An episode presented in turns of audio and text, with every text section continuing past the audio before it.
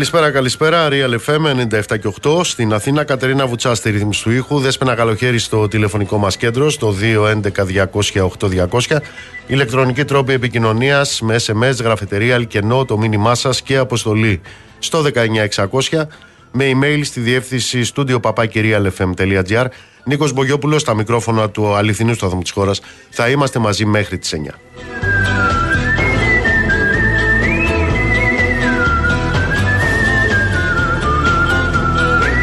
Πρέπει να σας πω ότι η γειτονιά μου εκεί στη Νέα Ιωνία έχει φωταγωγηθεί, λάμπει παρά τον, ε, τον ήλιο, λάμπει, καθότι πήγε ο κύριος Πρωθυπουργός σήμερα στη Νέα Ιωνία. Τα βρήκε θαυμάσια εκεί ο κύριος ε, Πρωθυπουργός. Ήταν πάρα πολύ χαρούμενος με τις εικόνες τις οποίες είδαν. Βέβαια, αυτοί οι οποίοι τον... Ε, πώς το λένε, Ξανάγησαν, γιατί είναι ξένος τόπος βέβαια η Νέα Ιωνία, όπως καταλαβαίνετε, για μερικούς είναι ξένος τόπος. Εκεί λοιπόν η ξενάγηση πρέπει να σας πω ε, δεν ε, περιλάμβανε παιδικούς σταθμούς γιατί η μισή παιδική σταθμή στο Δήμο της Νέας Ιωνίας ε, δεν υπάρχουν δεν υπάρχουν στο μισό Δήμο παιδική σταθμή. Επίσης στο κέντρο υγείας ούτε εκεί ξεναγήθηκε γιατί ξέρετε το κέντρο υγείας απειλείται με κλείσιμο. Εδώ στη Νέα Ιωνία στην Αττική, στα σχολεία πέφτουν σοφάδες. Καλά, για αντισυσμικούς τώρα ελέγχους κτλ. Μην κάνουμε κουβέντα. Επίσης, ό,τι αφορά τις αθλητικές εγκαταστάσεις και τους ελεύθερους χώρους, εκεί εδώ, στη Νέα Ιωνία, μαραζώνουν. Ε, σε αυτά δεν ξεναγήθηκε ο κύριος, ε, ο κύριος Μητσοτάκης στην ε, επόμενη επίσκεψή του στην εξωτική Νέα Ιωνία ε, μπορεί κάποιος να τον πάει και από κανένα άλλο δρόμο από εκεί που τον πήγανε Πάντως από εκεί που τον πήγανε τον κύριο Μητσοτάκη στη Νέα Ιωνία, την εξωτική Νέα Ιωνία, είδε ότι δεν υπάρχει μαγαζί ξενίκιαστο. Ε, παιδιά, μια βόλτα από την 28η Οκτωβρίου δεν τον πάτε την άλλη φορά. Ή από την Ιφηγενίας. Από την Έλα Λαμένη μην τον πάτε, θα στεναχωρηθεί.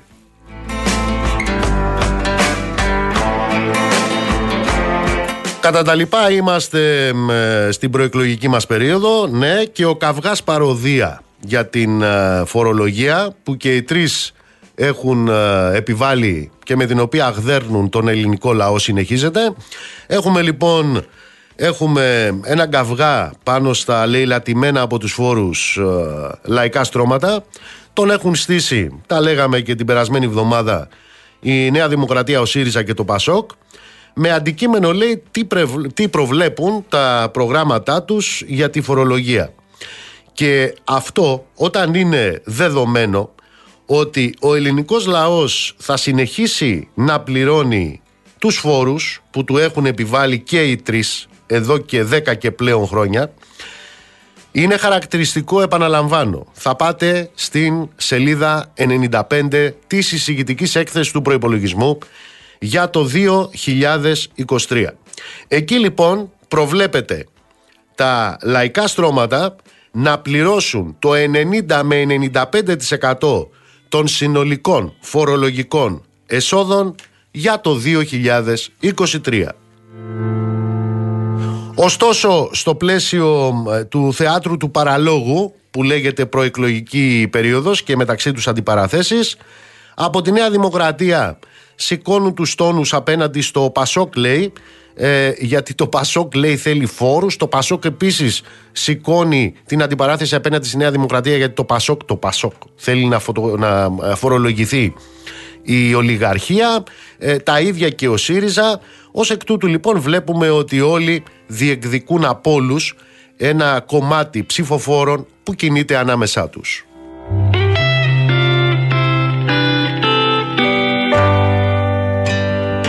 Και βεβαίως στο πλαίσιο αυτής της ε, κοκορομαχίας έχουμε και τοποθετήσεις ε, που κάνουν την επιστήμη να σηκώνει τα χέρια ψηλά. Σε αυτή λοιπόν την κοκορομαχία για το ποιος ε, φέρνει μεγαλύτερη φορολογία, ο κύριος Σκέρτσος επιμένει βεβαίως στο πρόγραμμα της Νέας Δημοκρατίας σύμφωνα με το οποίο και τον οποίο, κύριο Σκέρτσο, δεν υπάρχει καμία μα καμία αύξηση φόρων. Μόνο μειώσεις υπάρχουν. Καθότι, διότι και επειδή τα προγράμματα της Νέας Δημοκρατίας τι είναι, είναι απολύτως ρεαλιστικά και είναι απολύτως εναρμονισμένα. Προσέξτε τώρα αντίφαση εν της όρης, έτσι. Για να δείτε το προεκλογικό και πολιτικό ψέμα. Είναι απολύτως ρεαλιστικό το πρόγραμμα της ε, Νέας Δημοκρατίας, αλλά ταυτόχρονα τι είναι; Είναι απολύτως εναρμονισμένο με το Σύμφωνο Σταθερότητας και Ανάπτυξης. Μόνο που ξέρετε, τα σύμφωνα σταθερότητας και ανάπτυξης, όπως αυτά διαμορφώνονται και υπηρετούνται από τα μεσοπρόθεσμα προγράμματα της Νέας Δημοκρατίας, σημαίνουν φόρους, φόρους και ξανά φόρους. Γιατί; Γιατί συνεπάγονται τα περίφημα ματωμένα πρωτογενή πλεονάσματα. Όλα αυτά βεβαίως αποτυπώνονται ήδη στα οικονομικά δεδομένα αρκεί να πει κανείς ότι μόνο μέσα στο 2022 εισέπραξαν, παύλα, βούτυξαν 4,5 δισεκατομμύρια παραπάνω σε φόρους ακόμα και από εκείνους που είχαν προβλέψει. Το αυτόν ισχύει και για το πρώτο τετράμινο του 2023. Οι παραπάνω φόροι που έχουν εισπράξει, παύλα βουτήξει, ανέρχονται στα 2,5 δισεκατομμύρια, παραπάνω και από εκείνους που είχαν προϋπολογίσει.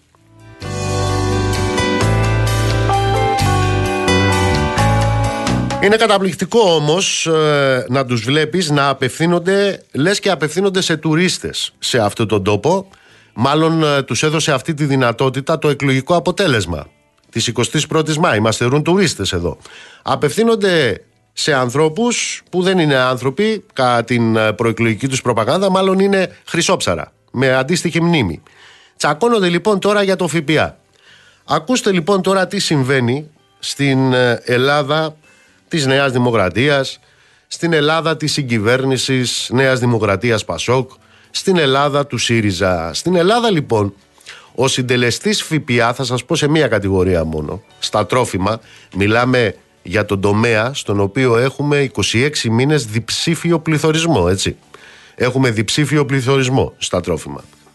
Δύο χρόνια, δυόμιση χρόνια τώρα. Ένα χρόνο δε πριν μπει ο Πούτιν στην Ουκρανία. Εδώ λοιπόν σε ό,τι αφορά το συντελεστή του ΦΠΑ στα τρόφιμα, στην Ελλαδάρα είναι 13% και 24%. Προσέξτε τώρα. Στην Αυστρία είναι 10%. Στην Τσεχία είναι 10 και 15. Εδώ είπαμε 13 και 24. Στην ε, Ολλανδία είναι 9%. Στην ε, Ρουμανία είναι 9%. Στη Γερμανία είναι 7 και 19. Εδώ είναι 13 και 24. Στο Βέλγιο είναι 6 και 12. Στην Πορτογαλία είναι 6 και 13. Στη Γαλλία είναι 5,5 και 10. Στην Κύπρο 5 και 19. Εδώ τι είπαμε, 13 και 24. Στην Ισπανία είναι 4 και 10. Στην Ιταλία είναι 4, 5 και 10. Στο Λουξεμβούργο 3. Εδώ πόσο είπαμε, 13 και 24. Και πώς έχουν γίνει όλα τούτα ρε παιδιά σε αυτή τη χώρα, μόνα τους γίνανε. Για να δούμε λοιπόν πώς γίνανε και πώς συμμετέχουν αυτοί οι οποίοι τώρα τσακώνονται για το τι φόρους πληρώνει ο ελληνικός λαός. Τον Ιούλιο του 2010 ο συντελεστής του ΦΠΑ ήταν 10%. 10%.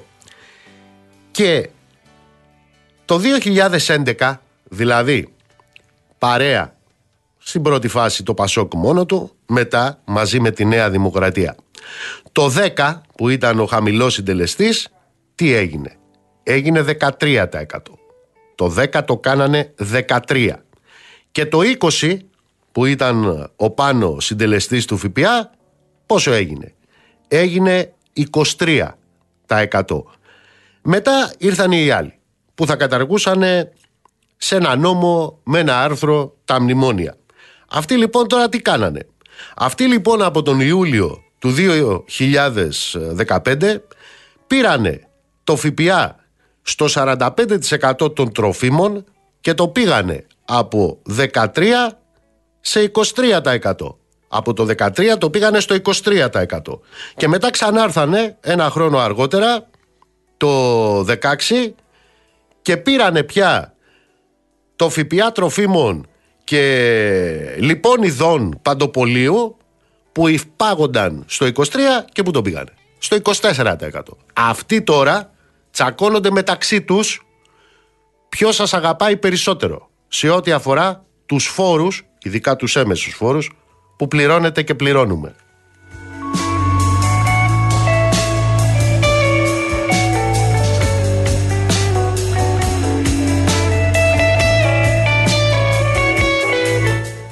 Έτσι λοιπόν ε, διαμορφώνεται καλά η φορολογική τους πολιτική η οποία είναι φορομπηχτική με όρους ε, Οθωμανικής Αυτοκρατορίας έτσι διαμορφώνεται και η κοροϊδία. Για την κοροϊδία, ξαναλέω, θα πάτε στην εισηγητική έκθεση του προϋπολογισμού.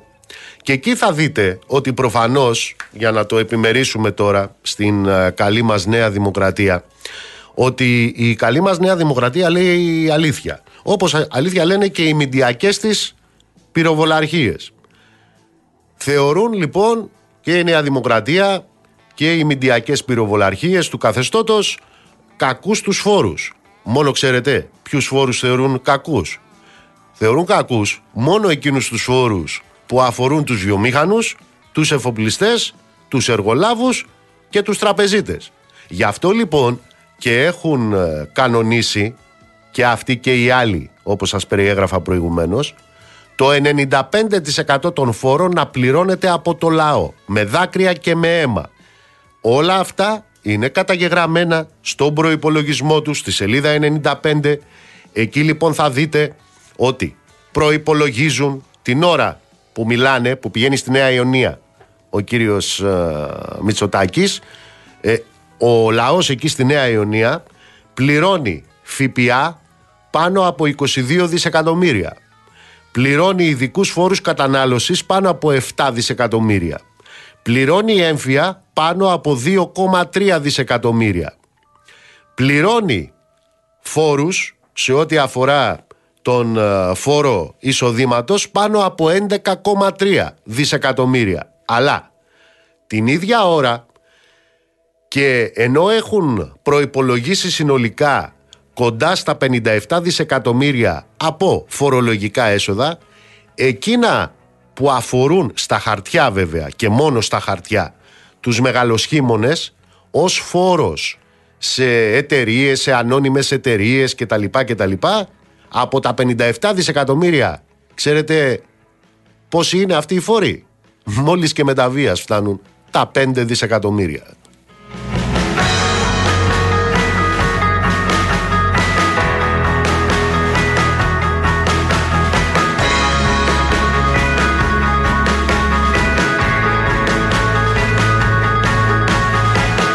Αυτοί είναι λοιπόν ε, οι οποίοι τσακώνονται σε ό,τι αφορά την ε, φορολογία.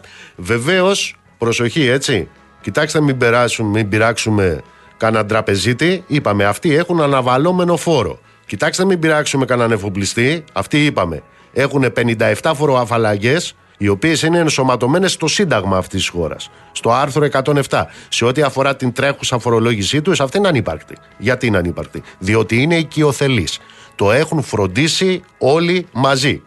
Κοιτάξτε, μην πειράξουμε κανέναν ε, ευεργέτη της ενέργειας, αυτούς δηλαδή που στη Ρωσία τους λέμε ολιγάρχες. Κοιτάξτε, μην πειράξουμε κανένα τέτοιον.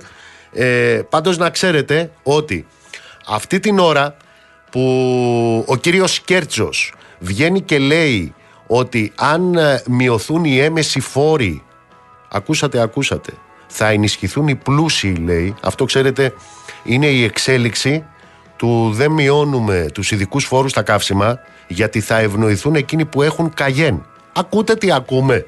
Ακούτε τι ακούμε. Έχουν βάλει τα κέρατά τους σε φόρους πάνω στα καύσιμα. Έχουν φτάσει την τιμή της βενζίνης, τη φτάσανε 2 και 2,5 ευρώ με το 70% να είναι φόροι και μας λένε ότι εάν κόψουν τους φόρους στα καύσιμα θα ενισχυθεί ο Λάτσης και ο Βαρδινογιάννης. Την ώρα λοιπόν που γίνεται όλο αυτό το παντερντή σε ό,τι αφορά την ε, φιλολαϊκή τους φορολογική πολιτική όλων θα πρέπει να σας πω ότι σε ό,τι αφορά 150 όλες και όλες 150 όλες και όλες οι συγμένες εταιρείες στο χρηματιστήριο τα οικονομικά τους αποτελέσματα σε ό,τι αφορά το 2022 έδειξαν πάνω από 10 δισεκατομμύρια καθαρά κέρδη. Αυτά το 2022. Την ώρα τώρα που μιλάμε, αλλά η είδηση δεν είδα να γίνεται πρώτη, αυτό το οποίο έχουμε μέσα στο πρώτο τρίμηνο του 2023 είναι έκρηξη κερδών, αύξηση 169%,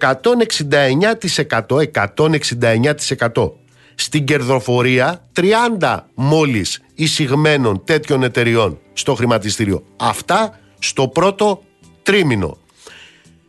Αλλά κοιτάξτε μην τους φορολογήσει κανένας και συναχωθεί ο τόπος γιατί ξέρετε άμα φορολογείς βιομήχανους εισηγμένους στο χρηματιστήριο συναχώνεται ο τόπος.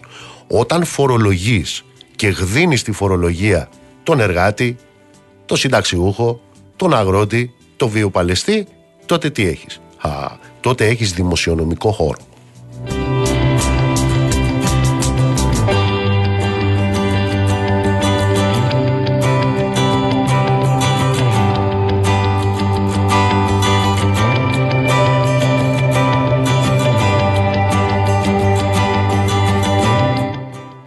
Σε αυτή την ε, υπέροχη χώρα, εκτός βέβαια από μια εξαιρετική πολιτική, οικονομική και φορολογική πολιτική, ειδικότερα, τι επίσης έχουμε; Έχουμε μια καταπληκτική πολιτική σε ό,τι αφορά το σύστημα υγείας. Για αυτή την κατάντια λοιπόν του δημόσιου κατά τα άλλα συστήματος ε, υγείας είχαμε το αποτύπωμα αυτού του οδυνηρού περιστατικού. Πάνω σε μία καρότσα αγροτικού πέθανε μία γυναίκα όχι στα γκράβαρα πέθανε μία γυναίκα πάνω σε μία καρότσα αγροτικού στην ΚΟ. Γιατί; Γιατί δεν υπήρχε διαθέσιμο ασθενοφόρο. Όταν μιλάμε για την ΚΟ, μιλάμε για ένα νησί το οποίο πέρα από το γεγονός ότι έχει 35.000 μόνιμους κατοίκους που προφανώς έχουν ανάγκη από περίθαλψη μιλάμε για ένα νησί το οποίο πολυδιαφημίζεται και είναι τουριστικός προορισμός. Ένα νησί το οποίο δέχεται περί τις 100.000 τουρίστες κάθε χρόνο.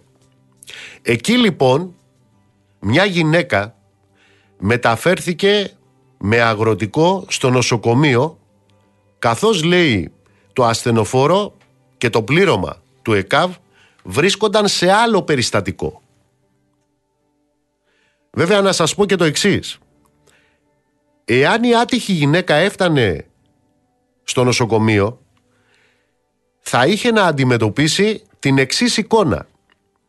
Εκεί λοιπόν στην κότων 35.000 κατοίκων και των 100.000 τουριστών δεν υπάρχει παθολόγος. Εκεί λοιπόν δεν υπάρχει κανένας πνευμονολόγος. Εκεί λοιπόν δεν λειτουργεί καμία μονάδα εντατικής θεραπείας. Και στην καλύτερη των περιπτώσεων θα έβρισκε τον ένα και μόνο ακτινολόγο που υπάρχει στο νοσοκομείο ή την μία και μόνη παιδίατρο που υπάρχει στο νοσοκομείο. Όμως η γυναίκα ήταν εντελώς άτυχη. Γιατί έτσι τους αποκαλούν αυτούς τους ανθρώπους. Άτυχους. Η ατυχία έφτεξε. Όχι η αθλειότητά τους. Και διαβάζουμε λοιπόν με καρότσα φορτηγού και τη βοήθεια της αστυνομίας για να ανοίγει το δρόμο μεταφέρθηκε γυναίκα στο νοσοκομείο καθώς σοβαρού προβλήματος υγείας έχριζε άμεσης ιατρικής βοήθειας. Αλλά πέθανε πάνω στην καρότσα η γυναίκα. Θα σας διαβάσω αυτό το οποίο έγραψε ο άνθρωπος ο οποίος προσπάθησε να σώσει αυτή τη γυναίκα. Γράφει «Σε κανέναν δεν αξίζει να πεθαίνει σε μια καρότσα φορτηγού». Αυτά γράφτηκαν στο λογαριασμό του στα social media από το Γιάννη Μαυρόστομο. Είναι οδοντίατρος, είναι ορθοδοντικός που συνόδευσε την 63χρονη γυναίκα στην καρότσα του αγροτικού. Γράφει λοιπόν ο άνθρωπος. Σήμερα έφυγε μια ψυχή μέσα από τα χέρια μου πάνω σε μια καρότσα φορτηγού. Σε μια καρότσα φορτηγού με ένα περιπολικό μπροστά να μας ανοίγει το δρόμο μέχρι το νοσοκομείο. Δεν ξέρω αν το ασθενοφόρο θα έκανε τη διαφορά. Δεν υπήρχε διαθέσιμο, μια και ήταν στο ψαλίδι για άλλο περιστατικό. Δεν ξέρω αν θα μπορούσε ένας απεινιδωτής να έκανε τη διαφορά σε μια καρότσα εν κινήσει. Άλλωστε δεν είμαι καρδιολόγος, δεν είμαι καν παθολόγος. Ξέρω όμως ότι σε κανέναν δεν αξίζει να πεθαίνει σε μια καρότσα φορτηγού. Ντρέπομαι που δεν μπόρεσα να την κρατήσω στη ζωή. Ντρέπομαι που στην ΚΟ του 2023 η ζωή και ο θάνατος είναι τόσο φτηνά. Πιο φτηνά από τις κρατήσεις στα ξενοδοχεία. Ντρέπομαι ρε Τάσο που δεν κατάφερα να σώσω τη μάνα σου. Αυτά επαναλαμβάνω τα γράφει ο Γιάννης Μαυρόστομος είναι ο άνθρωπος ο οποίος με τις γνώσεις που είχε ορθοδοντικός είναι ο άνθρωπος συνόδευε τη γυναίκα πάνω στην καρότσα του αγροτικού. Αυτά τα έγραφε, τα γράφει ένας άνθρωπος που ντρέπεται. Ούτε ο Πλεύρης, ούτε κανένας άλλος.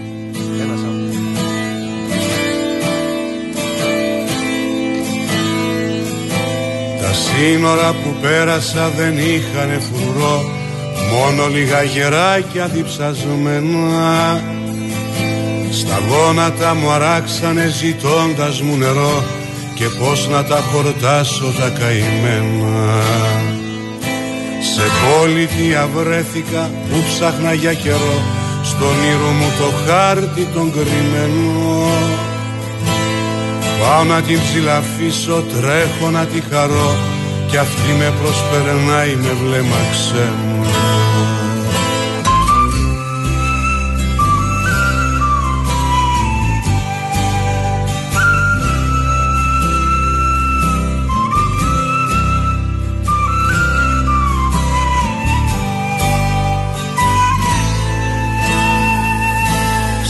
άγορα ζωήλατα και εξώτικα πουλιά και κράχτες που σωσίβια διαλαλούνε. Αγόρασα από ένα σε δυο γυμνα παιδιά και εκείνα ζαρωμένα μ' απαντούνε.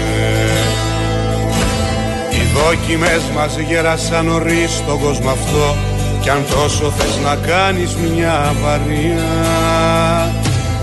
Δώσε μας λίγο πράσινο κύφ μαροκινό και θα στο ξεπληρώσει η ιστορία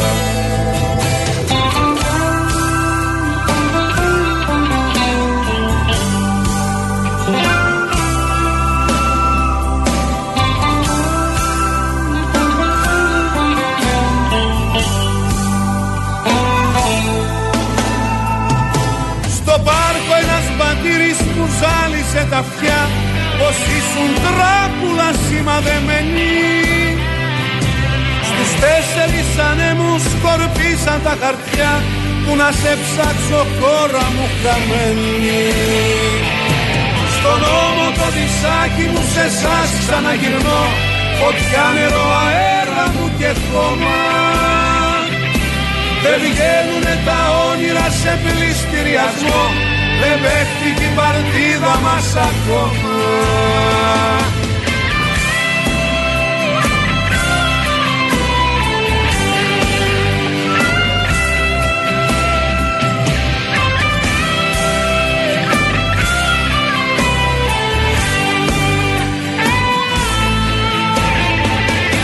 Στον νόμο το δισάκι μου σε εσάς ξαναγυρνώ. Φωτιά νερό αέρα μου και χώμα. Δεν βγαίνουνε τα όνειρα σε πληστηριασμό Δεν παίχτηκε η παρτίδα μας ακόμα Στην κόλ λοιπόν των ε, 35.000 μόνιμων κατοίκων, των εκατοντάδων χιλιάδων ε, τουριστών, οι άνθρωποι πεθαίνουν στις καρότσες των αγροτικών. Δεν είναι η πρώτη φορά που συμβαίνει και δεν είναι μόνο οικός. Το, θυμάμαι το Γενάρη για παράδειγμα του 2016 στη Σάμο εκείνο το 47χρονο που είχε φύγει στην καρότσα του αγροτικού. Διότι σε αυτό τον τόπο υπάρχει συνέχεια.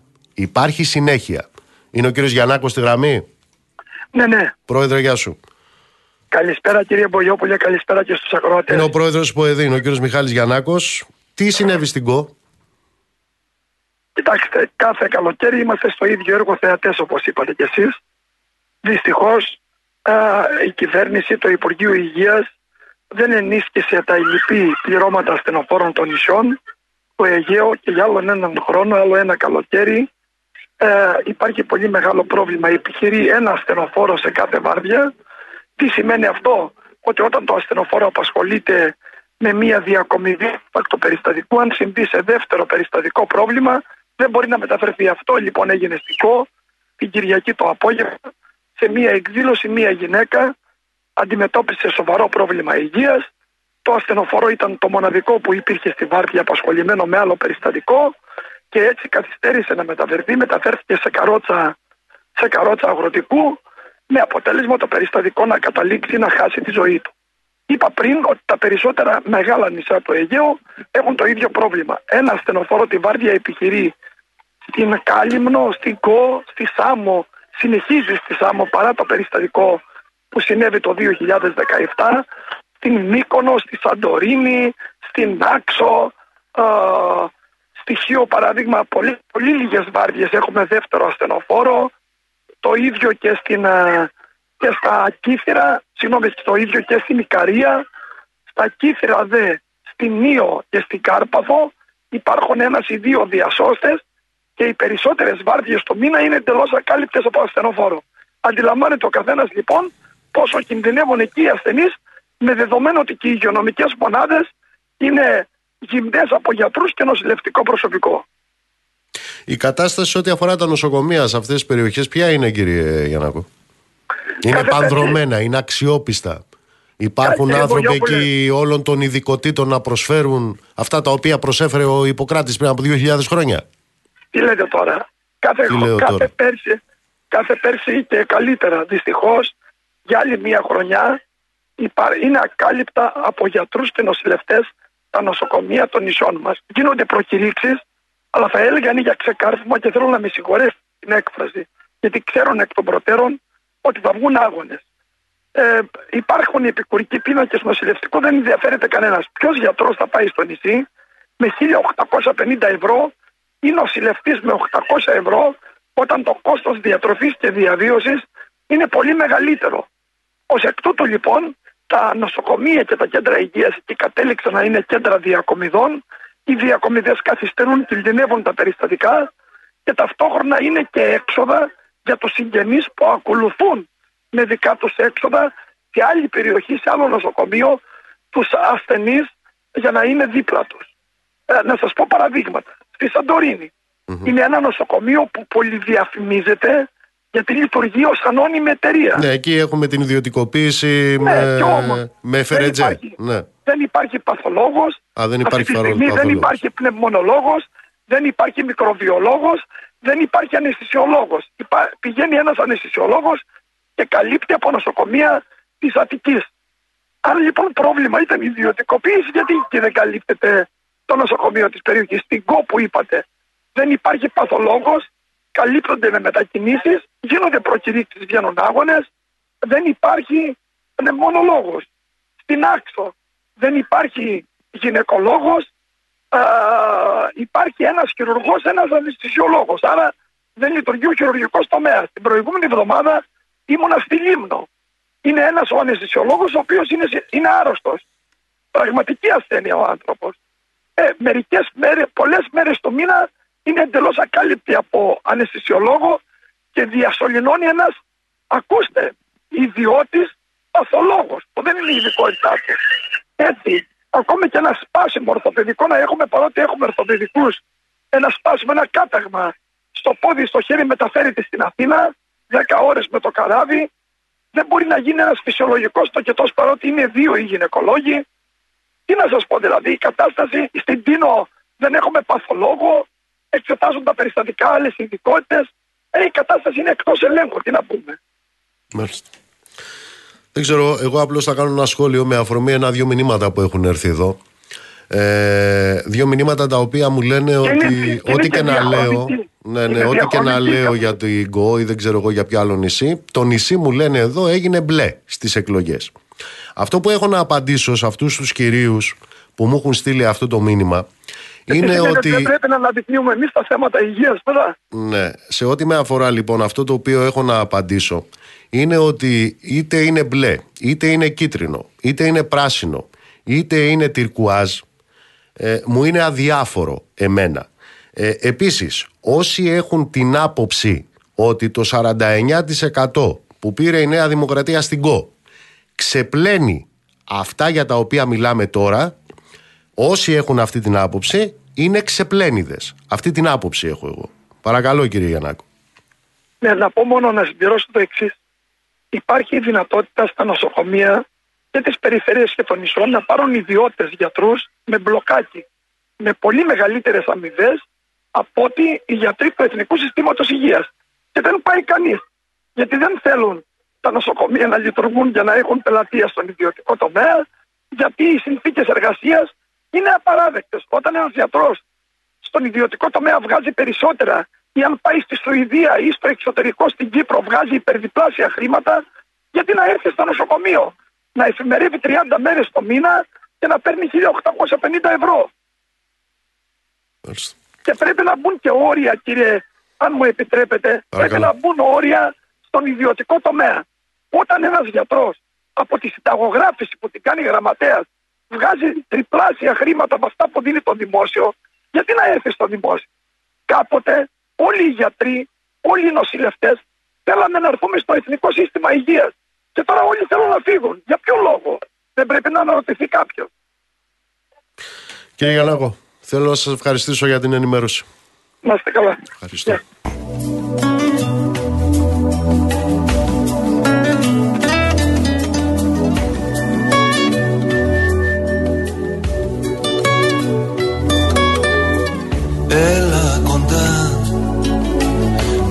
Κάνεις πίσω.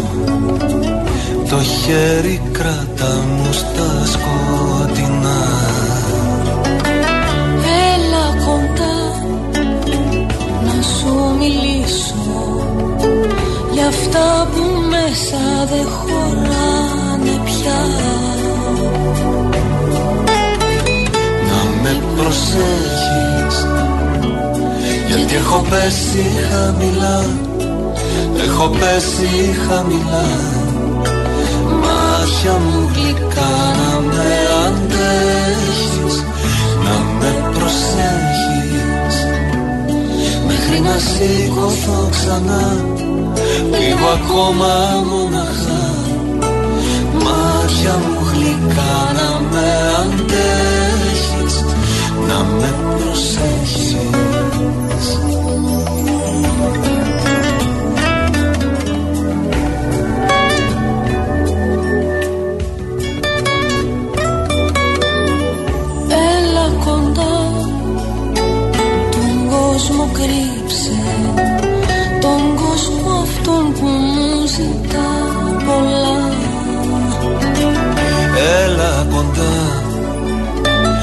μια σπιθά ρίξε να βγει απ' της στάχτη μου ξανά φωτιά. Να με προσέχεις γιατί έχω πέσει χαμηλά Έχω πέσει χαμηλά. Μάτια μου γλυκά να με αντέχεις Να με προσέχεις Μέχρι να σηκωθώ ξανά Λίγο ακόμα μοναχά. Μάτια μου γλυκά να με αντέχεις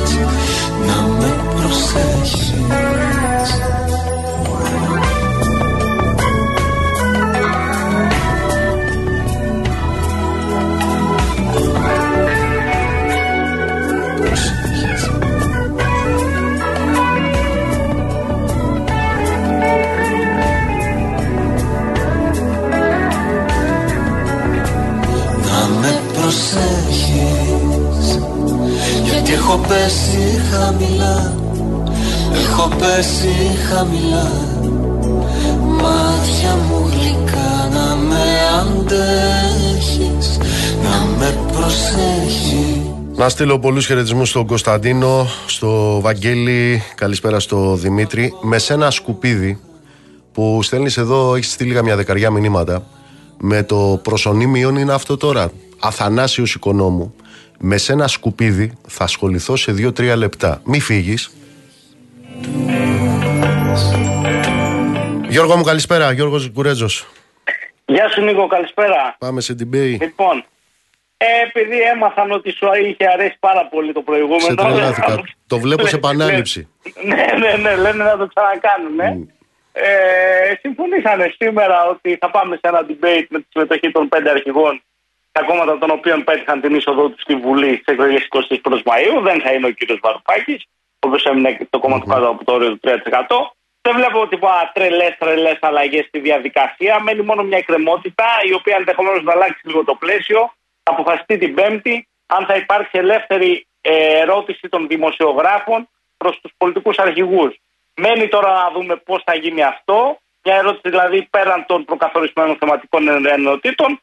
Μένει να δούμε τώρα αν θα είναι μια ερώτηση η οποία θα με κλήρωση αποφασιστεί ποιος θα την απευθύνει σε ποιον ή αν θα δοθεί το δικαίωμα στους δημοσιογράφους να ερωτήσουν και του πέντε αρχηγούς από μια ερώτηση. Το βλέπω δύσκολο γιατί εκεί θα ανοίξει αρκετά η διαδικασία. Σε κάθε περίπτωση την επόμενη Πέμπτη θα έχουμε debate στα στούντιο της ΕΡΤ. Υπήρξε μια πρόταση από το ΣΥΡΙΖΑ να το αναλάβει η ΕΣΥΕΑ προκειμένου να γίνει με δημοσιογραφικούς όρους. Καταλαβαίνεις ότι απορρίφθηκε άρον άρον αυτή η πρόταση. Θα πάμε σε αυτό το πλαίσιο το οποίο είδαμε και στο προηγούμενο, στην προηγούμενη διαδικασία. Μάλιστα. Ε, σε ό,τι αφορά τα υπόλοιπα, τώρα αναμένουμε την απόφαση του Αρίου Πάγου πάλι. Ναι. ναι. Την Πέμπτη το βράδυ, ε, ο Άριο Πάγος θα ανακηρύξει τους συνδυασμούς. Πάλι το ενδιαφέρον στρέφεται στον Κωστιδιάρη και την παρέα του ο οποίος αυτή τη φορά αποφάσισε να κατεβεί με ένα σχηματισμό ανεξαρτήτων σε όλη την Ελλάδα. Υπάρχει μια νομική άποψη ότι είναι το ίδιο με το να κατεβαίνει ένα κόμμα αυτό και λογικά πάλι θα απορριφθεί. Ωστόσο, μένει να το δούμε την Πέμπτη το βράδυ. Έγινε Γιώργο μου, σε ευχαριστώ πολύ. Γεια σου Νίκο, καλή συνέχεια.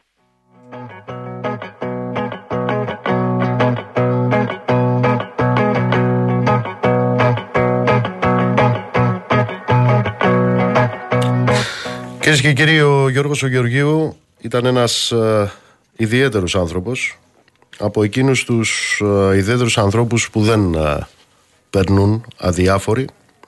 Από εκείνους δηλαδή που προκαλούν μεγάλες αντιπάθειες αλλά και μεγάλες αγάπες. Μεγάλες εντάσεις αλλά και δυνατά συναισθήματα. Όλα αυτά συνυπήρχαν στο αποτύπωμα που άφησε ο Γιώργος Γεωργίου και όλα ήταν απολύτως δικαιολογημένα. Αυτή η αντιφατικότητα ήταν πάντα παρούσα και στην ε, δική μου σχέση μαζί του. Μια σχέση χρόνων καθώς ο Γεωργίου ήταν ο πρώτος από τους πρώτους. Εδώ στον Real FM τον βρήκα. Συμπορευτήκαμε περίπου 10 χρόνια μαζί. Αυτή λοιπόν η αντιφατικότητα ήταν πάντα παρούσα και στη μεταξύ μας σχέση η οποία ήταν μία σχέση ειλικρινής.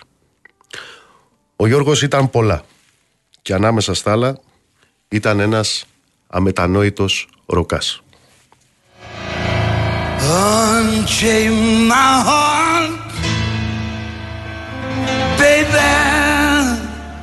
let me be. Cause you don't care. Well, please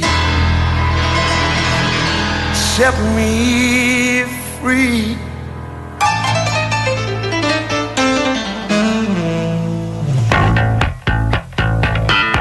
Unchain my heart, baby, let me go. Unchain my heart. Cause you don't love me no more Every time I call you on the phone, some valley tells me that you're not at home. Unchain my heart, let me free. Unchain my heart.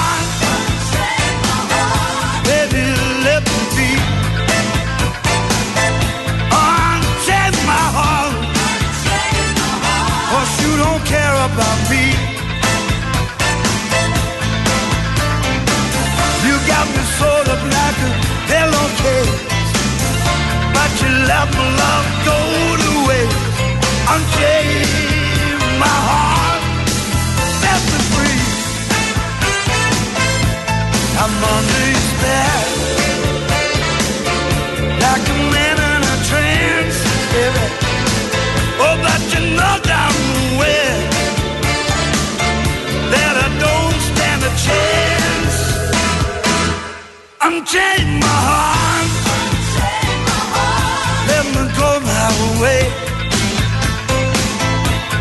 day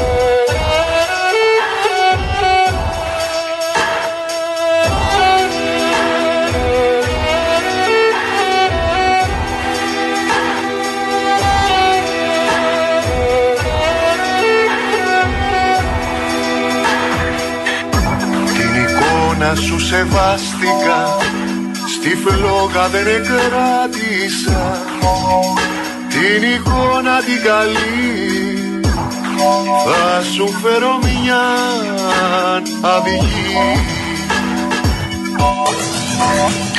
Χρώματα, χρώματα Άσε τα καμώματα. Χρώματα,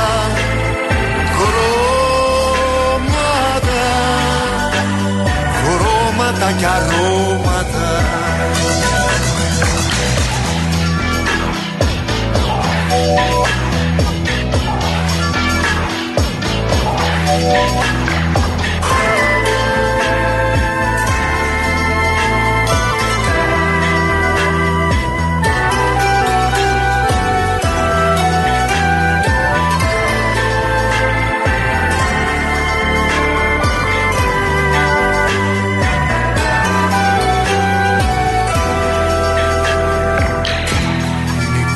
Σου σεβάστηκα και κράτησα και τα χέρια μου θα ενώσω. Πριν στη ζητιάνια τη δώσω. Χρώματα, χρώματα,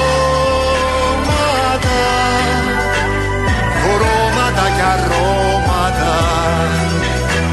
Χρώματα.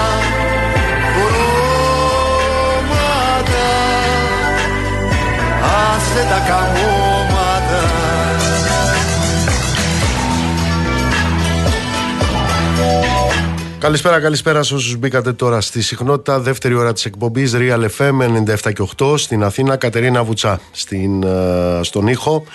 Η Δέσποινα καλοχέρι είναι στο τηλεφωνικό κέντρο στο 211-200-8200 ηλεκτρονική τρόπη επικοινωνίας με SMS, γραφετερία, κενό.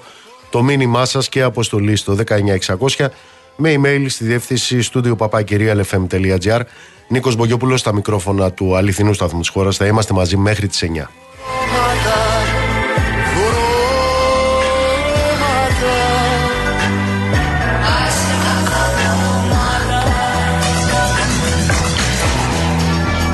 Να στείλω πολλούς χαιρετισμούς στον Τάσο, στην Ιωάννα, στον Πέτρο, στον Κωνσταντή Σάκη. Δεν καταλαβαίνω τι μου γράφεις. Στείλ το μου πάλι.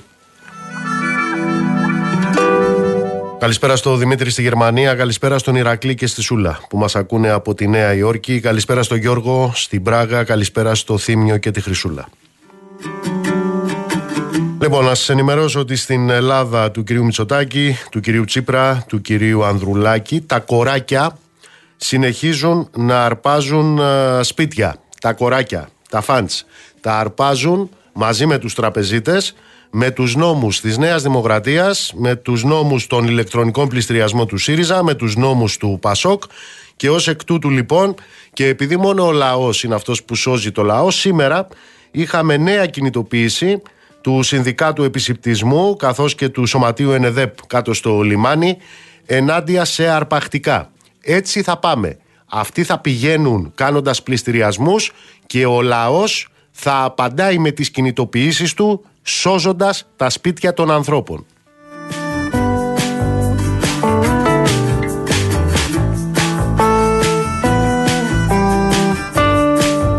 Επίσης, στην Ελλάδα του κυρίου Μητσοτάκη, ε, που τα είχε βρει όλα ε, τέλεια δια των ε, αντιπροσώπων του διότι υπήρχε απολύτως τηλεδιοίκηση στη Λάρισα. Τα θυμόμαστε αυτά του κυρίου Γεραπετρίτη. Ε, επίσης στην Ελλάδα του κυρίου Τσίπρα είναι επί των ημερών του που ξεπουλήθηκε ο ΟΣΕ, ξεπουλήθηκαν τα τρένα. Ε, αυτό το οποίο συμβαίνει στα τρένα 90 μέρες, 3 μήνες μετά το έγκλημα στα τέμπη είναι συνεχείς βλάβες στο δίκτυο, βλάβες στο τροχαίο υλικό, καθυστερήσεις δρομολογίων, με τους εργαζόμενους ξανά σε συνθήκες υπερεργασίας πριν από μερικές μέρες είχαμε εκτροχιασμό στο ρουφ. Προχτές είχαμε νέο εργατικό ατύχημα στο μηχανοστάσιο της Θεσσαλονίκης.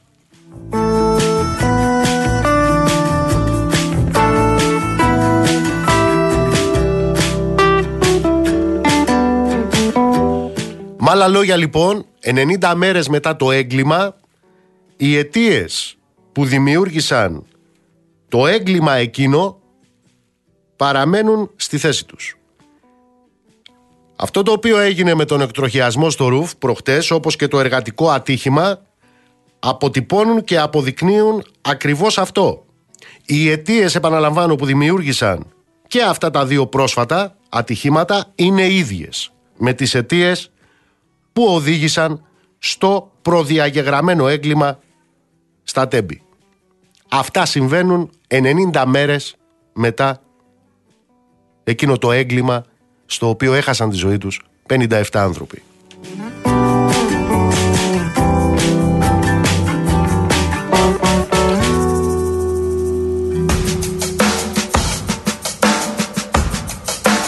Ωστόσο, έχουμε τους καλούς μας τραπεζίτες και αυτοί μας σώζουν. Σύση Σταυροπυράκου, γεια σου, Σύση μου. Γεια σου, Νίκο. Τι κάνεις; Είμαι καλά. Τι συμβαίνει με τις διαφορές οι οποίες υπάρχουν μεταξύ των επιτοκίων καταθέσεων και των άλλων; Ε, είναι η γνωστή εικόνα, Νίκο, που επαναλαμβάνεται τους τελευταίους μήνες μετά τη συνεχής αυξήση επιτοκίων ε, της Ευρωπαϊκής Κεντρικής Τράπεζας. Είναι τα στοιχεία που ανακοίνωσε σήμερα η Τράπεζα της Ελλάδας και επιβεβαιώνουν πολύ στην κατάσταση. Έχουμε τον Απρίλιο πιο ακριβά δάνεια για επιχειρήσεις ε, και στεγαστικά με κειμενόμενο επιτόκιο ενώ ταυτόχρονα έχουμε νέα αύξηση των περιθωρίων κέρδους των ε, τραπεζών ε, καθώς ε, η αύξηση στα επιτόκια των δανείων υπερβαίνει αυτή των ε, καταθέσεων.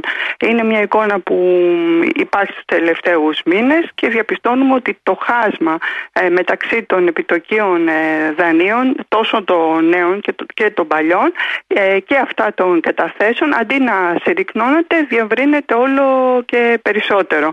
Ε, να πούμε ότι μόνο τον Απρίλιο το επιτόκιο, το επιτοκιακό περιθώριο των ε, τραπεζών αυξήθηκε κατά 10 μονάδες βάσης, ανέρχεται στο 5,60% για νέα δάνεια και καταθέσεις, ενώ έχει ενδιαφέρον να πούμε ότι από τον περασμένο Ιούλιο, όταν η Ευρωπαϊκή Κεντρική Τράπεζα ξεκίνησε αυτό το ράλι των συνεχών αυξήσεων στα επιτόκια, το περιθώριο των ε, τραπεζών ήταν 3,69%. Σχεδόν έχει έχουμε διπλασιαστεί. ναι. 200 μονάδες βάσης σχεδόν ε, έχει αυξηθεί. Ε, αυτή είναι η γενική εικόνα. Ε, τι να πούμε, ότι το μέσο επιτόκιο των επιχειρηματικών ε, δανείων έχει αυξηθεί πάνω από 6%, μια και μιλάμε και για επιχειρήσεις. Τα στεγαστικά δάνεια επίσης με κειμενόμενο αυξήθηκαν. Βέβαια να πούμε ότι εδώ ε, δεν έχει περάσει η- το πάγωμα. Το πάγωμα που αποφασίστηκε ε, για τα κειμενόμενα επιτόκια των στεγαστικών ε, δανείων.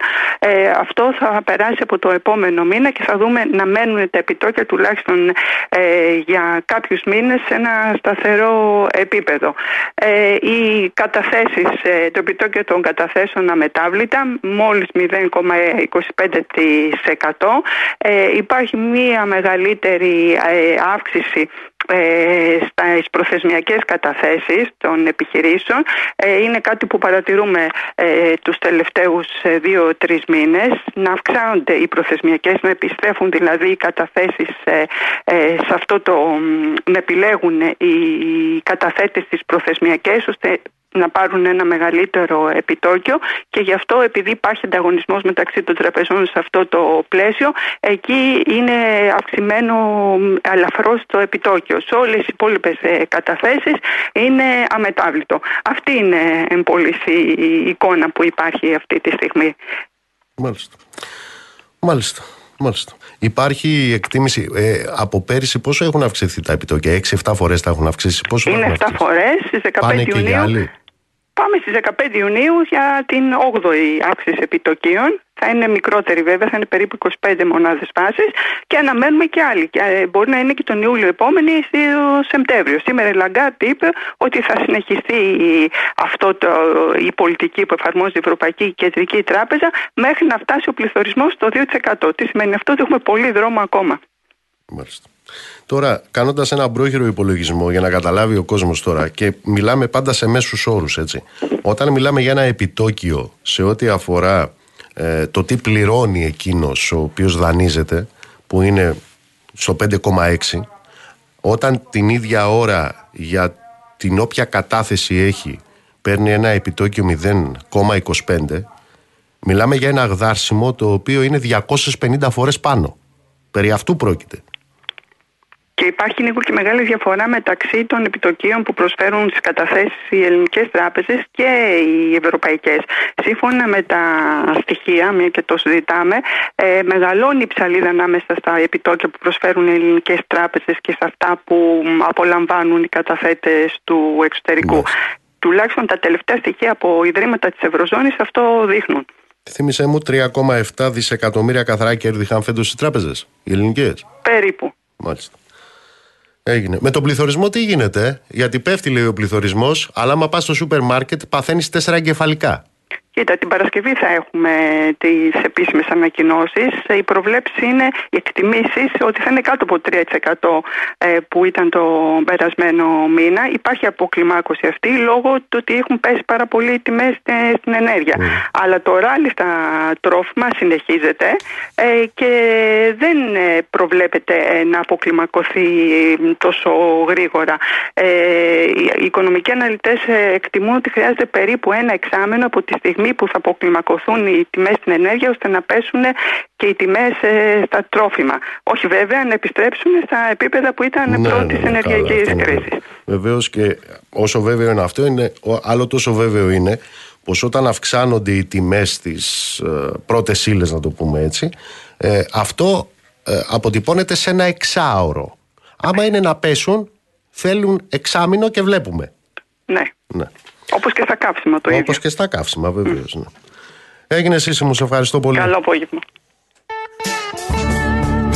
Πώς το λέμε αυτό που περιέγραψα προηγουμένως, αυξάνει η τιμή στην ενέργεια, αυξάνει η τιμή στα καύσιμα και σε ένα εξάωρο αυτό φαίνεται στο τελικό προϊόν. Αλλά όταν πέφτουν εκεί οι τιμές για να πέσουν οι τιμές, αν ποτέ πέσουν, που ποτέ δεν πέφτουν, θέλει ένα εξάμεινο, πώς το λένε, Ελεύθερη οικονομία το λένε.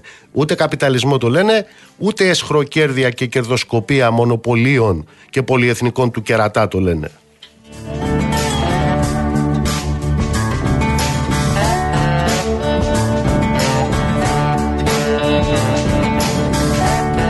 Λοιπόν, πάμε στη Θεσσαλονίκη. Θέλω να καλησπερίσω και να την ευχαριστήσω που είναι εδώ μαζί μας. Την καλή φίλη συνάδελφο στο ράδιο Θεσσαλονίκη, την Βάσια Γκανάρα. Βάσια, καλησπέρα. Καλησπέρα σας. Καλό απόγευμα σε εσάς και στους ακροατές σας. Σήμερα είχαμε την αγόρευση της εισαγγελέω για το έγκλημα, για το παιδί, για τον Άλκη. Για τη δίκη Ακριβώς. που γίνεται πάνω. Για δώσε μας μια εικόνα, Βάσια. Είχαμε την αγόρευση της εισαγγελέως, η οποία ήταν, ε, να σας πω, καταπέλτη για τη δίκη των 12 κατηγορουμένων και για τη δολοφονία του Άλκη Καμπανού, αλλά και για τον τραυματισμό των δύο φίλων του. Ε, να σας πω ότι η αγόρευση της σήμερα διήρκησε 6 ώρες και διακόπη για την ερχόμενη Πέμπτη. Η εισαγγελέα ουσιαστικά ε, ε, θεωρεί ότι όλοι είναι υπεύθυνοι για την ε, δολοφονία του Άλκη Καμπανού. Όπως είπε, οι κατηγορούμενοι είχαν κοινό ανθρωποκτόνο δόλο σε βάρος όλων των θυμάτων και τόνισε πως η επίθεση δεν ήταν τυχαία, αλλά οργανωμένη και σχεδιασμένη μέχρι το τελευταίο δευτερόλεπτο. Η εισαγγελέα βασίστηκε στις μαρτυρίες, στις καταθέσεις και τα όσα ισχυρίστηκαν οι κατηγορούμενοι, φυσικά δίνοντας έμφαση στους φίλους ε, του Άλκη, που, υπ- που υπήρξαν και οι ίδιοι θύματα της επίθεσης, ενώ επίσης ανέφερε και στοιχεία από τις καταθέσεις των διασωστών του ΕΚΑΒ και των ε, αστυνομικών. Ένα πολύ χαρακτηριστικό ε, έτσι, σκηνικό από το, στο οποίο αναφέρθηκε ήταν ένα σκηνικό στα κρατητήρια, το οποίο δημιουργήθηκε πριν από λίγο διάστημα και το ε, κατέθεσε στο δικαστήριο και ένας από τους αστυνομικούς. Ήταν όταν ένας οικείος των ε, παιδιών, των 12 κατηγορουμένων, είχε πάει να τους επισκεφθεί στα κρατητήρια. Εκείνος είπε την ε, φράση στα παιδιά κρατάτε γερά και εκείνοι αμέσως άρχισαν να πανηγυρίζουν και να φωνάζουν συνθήματα της ομάδας τους και φυσικά συνθήματα κατά της ομάδας του Άρη. Αυτό η εισαγγελέα το εξέφρασε ως θράσος και πω δεν αντιλαμβάνονται ακόμη μέχρι και σήμερα το τι έχουν ε, συμβεί. Ε, Επίσης, ιδιαίτερη αναφορά να σας πω ότι έκανε στον πρώτο κατηγορούμενο, τον οποίο τον χαρακτήρισε, τον ε, χαρακτήρισε ως ηθήνοντα νου και εμπνευστή της επίθεσης, ενώ τους υπόλοιπους 11 τους χαρακτήρισε ως στρατιώτες, οι οποίοι υπάκουσαν ε, ουσιαστικά στις διαταγές τους. Ανέφερε ότι συμμετείχαν όλοι στην επίθεση ε, πλην του 6ου και του 8ου κατηγορούμενου, οι οποίοι δεν είχαν τόσο μεγάλη συμμετοχική δράση ουσιαστικά στο, στην επίθεση. Ο, για τον ένατο κατηγορούμενο τώρα που είχε το Κάραμπιτ μαζί του, ε, ανέφερε ότι συμμετείχε στο θανάσιμο τραυματισμό του άτυχου Άλκη, ενώ για τον δεύτερο επίσης τα πράγματα σύμφωνα με την εισαγγελέα, έτσι όπως τα βλέπουμε τουλάχιστον μέχρι στιγμής, είναι άσχημα, γιατί εκείνος κρατούσε και το δρεπάνι.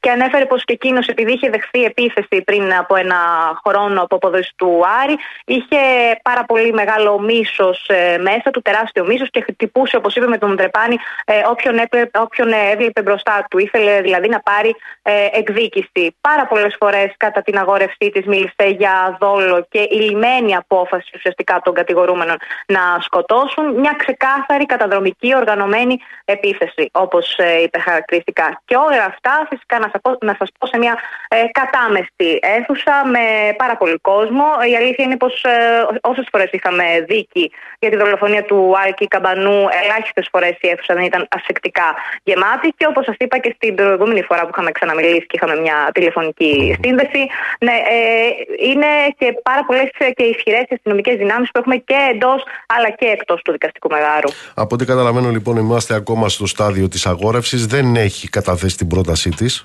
Δεν έχει καταθέσει την πρότασή της, όχι. Την Πέμπτη θα συνεχίσει ουσιαστικά με στοιχεία από τους ιατροδικαστές, την κυρία Κοβάτση αλλά και τους υπόλοιπους που κατέθεσαν και θα έχουμε και την τελική της πρόταση για να δούμε ε, αν τελικά θα είναι αθώοι ή ένοχοι σύμφωνα με την εισαγγελέα.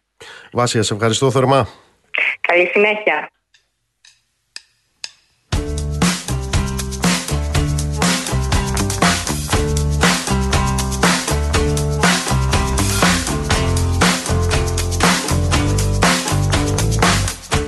Να στείλω πολλέ καλησπέρες στο Γιάννη που μας ακούει από την Ιταλία. Καλό δρόμο, Γιάννη. Ο άλλος Γιάννης από τη Δράμα, για αυτά που κουβεντιάζαμε προηγουμένως για τα νοσοκομεία. Ε, σε μαύρα χάλια λέει ο Γιάννης στο νοσοκομείο στη Δράμα.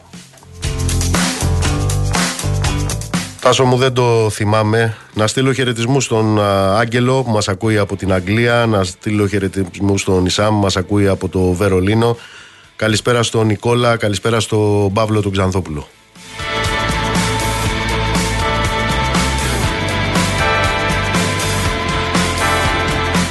Λοιπόν, για πάμε στις Βρυξέλλες. Είναι ο φίλος συνάδελφος ο Βαγγέλης ο Αρατίο. Βαγγέλη μου, γεια σου. Καλησπέρα, καλησπέρα τι Βρυξέλλες. Έχουμε νέες επισκέψεις της Βέλγικης αστυνομίας σε σπίτια. Τι είναι, σπίτια, γραφεία βουλευτών, ευρωβουλευτών, τι γίνεται; Ε, Είχαμε επισκέψεις σε εισαγωγικά έτσι, ε, των ε, αστυνομικών αρχών του Βελγίου στα γραφεία των ε, δύο ευρωβουλευτών, ε, του Μάρκ Ταραμπελά και του Αντρέα Κοτσολίνου, που εμπλέκονται στο σκάνδαλο του Qatar Gate. Ε, είναι, ο Μπεν ε, Ταραμπέλα έχει αφαιθεί ελεύθερος ε, μετά από την ε, συνεργασία του με τις βελικές αρχές και ο Μπεν Κοτσολίνο παραμένει στην Ιταλία όπου εκκρεμεί ακόμα το ε, ένταλμα έκδοσής του στο Βέλγιο. Ε, στις Βρυξέλλες εκτιμούν ότι αυτές οι ε, έρευνες των βελικών αρχών είναι έρευνες ε, ρουτίνας, δεν ε, θεωρήθηκε ότι έχει γίνει κάτι καινούριο. Άλλωστε και οι δύο ε, αυτοί έχουν, ε, και οι δύο ευρωβουλευτές έχουν ε, καταθέσει, έχουν περάσει ήδη από το δίκτυο της βελικής δικαιοσύνης. Ε, αυτό που ε, βλέπουμε ωστόσο να, να, να, να δίεται τις τελευταίες μέρες είναι μια νέα αντιπαράθεση ανάμεσα στην Εύα Καηλή και τις βελικές αρχές. Η Εύα Καηλή το Σαββατοκύριακο πέρασε, έδωσε συνεντεύξεις σε ευρωπαϊκά μέσα ενημέρωσης ε, σύμφωνα ε, με τις οποίες ε, είπε ε, ότι πρώτον ε, είναι ο στόχος κάποιων ε, μυστικών υπηρεσιών ε, επειδή όπως είπε είχε εμπλακεί στις έρευνες ε, για το κακόβουλο πρόγραμμα ε, ε, Pegasus. Και ε, έχουμε επίσης και τις, ε, ό- όλα όσα είπε περί ε, σκληρότητας των βελικών αρχών, ότι δεν την άφηναν να δει το παιδί της και ότι όλη αυτή η προφυλάκηση ήταν άδικη. Σήμερα ε, σε συνέντευξή του ο Γενικός Εισαγγελέας του Βελγίου ε, προσπάθησε να αντικρούσει αυτές, ε, τις, ε, ε, τις, αυτούς τους ισχυρισμούς Εύας ε, Καηλή λέγοντας ότι δεν υπήρξε καμία σκληρότητα και ότι ό,τι έγινε έγινε με βάση τους ε, κανονισμούς του Βελγίου. Ε, αρνήθηκε ωστόσο να μπει ε, στην διαδικασία να, να λύσει και να δημοσιοποιήσει τις ε, κατηγορίες και τα αποδεικτικά στοιχεία που έχουν οι βελικές αρχές εις βάρος της λέγοντας ότι όλα αυτά θα γίνουν ε, κατά τη διάρκεια της δίκης και στη συνέχεια πριν από λίγες ώρες είχαμε ε, ανακοίνωση των δικηγόρων της Εύας Καηλή οι οποίοι επιμένουν ε, σχολιάζοντας τα όσα είπε ο Γενικός Αγγέλας του Βελγίου ότι η πελάτησά τους ε, είχε ε, ε, γίνει θύμα ε, σκληρότητας εκ μέρους των βελικών αρχών, ότι δεν την είχαν αφήσει να δει το παιδί της κτλ. Ε, και έτσι βλέπουμε ε, ευρύτερα να δημιουργείται η αίσθηση εδώ στους Βρυξέλλες τουλάχιστον ότι η Εύα Καηλή προσπαθεί να, να, να, να επανέλθει ε, στο προσκήνιο με ένα άλλο αφήγημα σύμφωνα με το οποίο ε, είναι θύμα και μάλιστα θύμα πλέον ε, μυστικών υπηρεσιών ε, οι οποίες ενοχλήθηκαν από όλα αυτά που ε, είδε ή έμαθε ε, στις έρευνες ε, για τα κακόβουλα λογισμικά. Ε, θα δούμε πώς θα εξελιχθεί αυτή η κόντρα, πάντως ε, το σίγουρο είναι ότι ε, τόσο η Εύα Καηλή όσο και οι δικηγόροι της ε, φαίνεται να είναι ε, αρκετά πεπισμένοι ότι αυτή είναι η κατάλληλη μέθοδος και είναι πολύ πιθανό να συνεχίσει αυτή η αντιπαράθεση. Θύμισε μου κάτι. Ε, όταν έσκασε αυτό το λεγόμενο Qatar Gate, ήταν μετά από μια ή δύο εβδομάδες όταν όλες οι πτέρυγες του Ευρωκοινοβουλίου, το οποίο είναι το σμαράγδι του στέματος της δημοκρατίας εκεί, ψήφισαν ψήφισμα στο οποίο λένε ότι τα λόμπι, τα λόμπι είναι συστατικό στοιχείο της ευρωενωσιακής δημοκρατίας. Όντως, όντως έγινε, υπάρχει αυτό το ψήφισμα και, έχει, και είναι κάτι που έχει προκαλέσει μεγάλη ε, και εντύπωση και από κάποιους και αντιδράσεις και μάλιστα είναι πολλοί που ε, ε, τις τελευταίες μέρες ε, θεωρούν και γράφουν ότι έξι μήνες μετά την ε, αποκάλυψη αυτού του σκαλάνου ουσιαστικά η Ευρωπαϊκή Ένωση δεν έχει κάνει απολύτως τίποτα ε, για να διορθώσει την κατάσταση. Τι διορθώσει, εδώ ψηφίσαν ότι είναι καλά καμωμένη η κατάσταση. Ακριβώς, ακριβώς. Και ανάμεσα σε αυτούς που ψήφισαν ότι είναι καλά καμωμένοι ήταν όλοι οι ευρωβουλευτές της Νέας Δημοκρατίας, του ΣΥΡΙΖΑ, του ΠΑΣΟΚ. Ποιοι άλλοι είναι; Και πλην του ΚΚΕ. Ποιοι άλλοι είναι; Όλοι υπέρ Ε, δεν το- ψήφισαν. Ε, ουσιαστικά ναι, ήταν, από ό,τι θυμάμαι ήταν, είχε μεγάλη πλειοψηφία Μάλιστα. ε, υπέρ του αυτό το ψήφισμα. Στην πλατεία μιας επαρχίας το πλήθος κοίταγε ενθουσιασμένο. Ένα γορίλα που κάτι τσιγκάνει τον είχαν φέρει φυλακισμένο. Δίχως σε σκηνή και σεβασμό, οι γεροντοκόρες του χωριού παίζαν ανέστητα με το ζώο. Δεν λέω πώς, δεν λέω πού. Προσοχή στο γορίλα.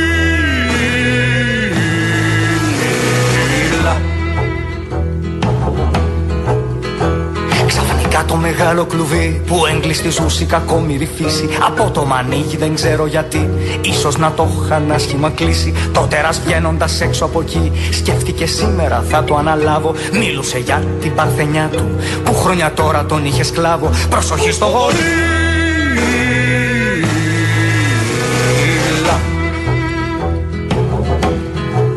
Ο αφέντης ούρλιαξε προσοχή του γορίλα του έχει σαλέψει. Δεν έχει δει ποτέ του μαϊμού. Γι' αυτό μπορεί να τα μπερδέψει. Απ' τους παρόντες τότε ο καθής Σπέφτει τα νότα του να προφυλάξει. Οι γεροντοκόρες απέδειξαν πως Άλλο ιδέες κι άλλο η πράξη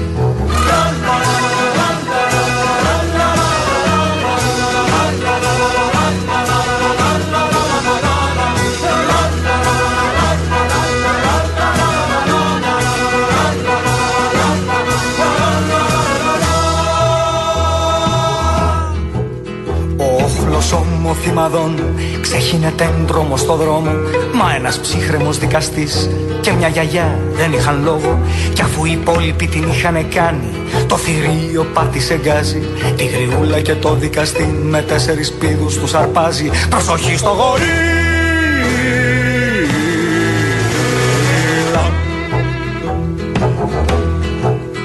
γορίλα Αχ, αναστέναξη γιαγιά Να πάρει εμένα είναι απίθανο μάλλον. Θα ήταν τελείως παράξενο και Δεν θα το ευχόμουν εκτός των άλλων. Να με μπερδέψει με μια μαϊμού Υποδικαστής ενοχλημένος. Είναι αδύνατον εντελώς. Στο τέλος βγήκε γελασμένος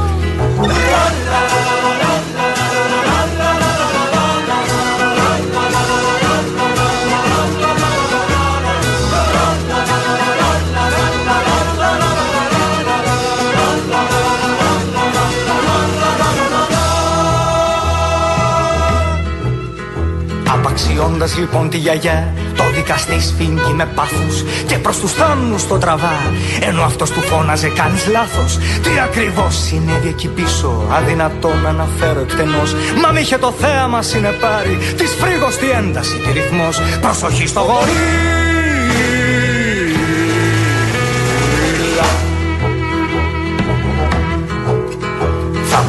μονάχα πως το κορύφωμα που είχε το αλόκοτο ετούτο δράμα. Στρίγκλιζε κλαίγοντας ο δικαστής. Στα διαλύματα φώναζε μάνα Φώναζε μάνα σαν το φουκαρά Που χθες καταδίκασε για ληστεία Και για κοινό παραδειγματισμό.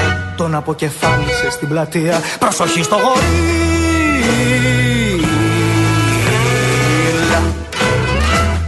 Λοιπόν, η ελπίδα μπορεί να ήταν α, χωμένη, καταχωνιασμένη σε εκείνο το κουτί της Πανδώρας, αλλά ελπίδα υπάρχει. Κύριε Κολέση, καλησπέρα. Καλησπέρα από την Κέρκυρα. Είμαστε με τον κύριο Κυριάκο Κολέση, είναι ο διευθυντής του Σχολείου των Φυλακών Κέρκυρας. Τον είχαμε φιλοξενήσει, πάει κανένας χρόνος κύριε Κολέση; Ενάμιση. Και κα- Κάνω την αυτοκριτική μου γιατί θα έπρεπε πολύ νωρίτερα να είναι αυτές οι επαφές μας. Βλέπω ότι η δουλειά που κάνετε εκεί πραγματικά είναι... Υπάρχει ένας προβολέας ελπίδας.